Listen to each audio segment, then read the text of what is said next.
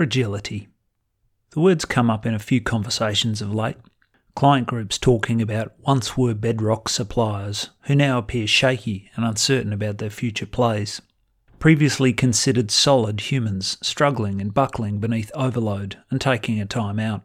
About opinions, once encapsulated and delivered with conviction and steel, now wobbly and less resolute, perhaps appreciative of compelling counter-arguments at play. Maybe it's a function of information and choice availability and empowerment.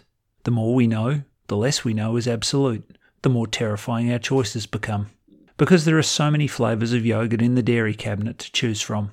Because there's someone out there, visible to you, spruiking and deploying the 180 degree opposite approach to yours. And it's really lustrous and gleaming, and it looks like it's working, and so good odds you might be wrong. Maybe it's a manifestation of frustration, of a sense of futility that the more we do and the harder we push, the slower progress feels. The deeper the mud, the darker the clouds can appear. Because we're doing more, we see more failure, and it's perversely celebrated. It's considered a badge, but it so hurts. And so we stop going full boots in, because boots in means bigger bruises and longer recovery. Maybe because we want it all, and it feels like we can have it all, and there's someone on every street corner saying you can have it all. And yet we don't, and that's confidence eroding. Maybe, in our modern obsession with agility, in doing away with the anchor, we've exposed our sometimes brittle selves to the full buffeting forces of the winds. Agile becomes fragile. Hell, maybe it's just an unwillingness to sometimes stay stum, stoic, suck it up.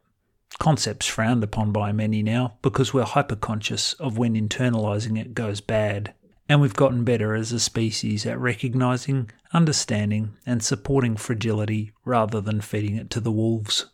Maybe sometimes we're overcompensating.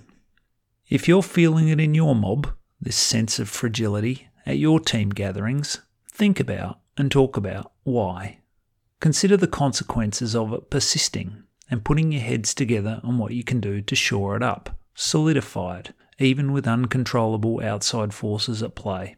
And if you want a catalyst for the conversation, a touchstone you can use as a non fragile rallying point, take the team back to the purpose, the reason, the legacy defined in advance. Whatever else cracks like eggshells in your world, the resolve to fulfill your purpose is one thing you better be pouring concrete into regularly.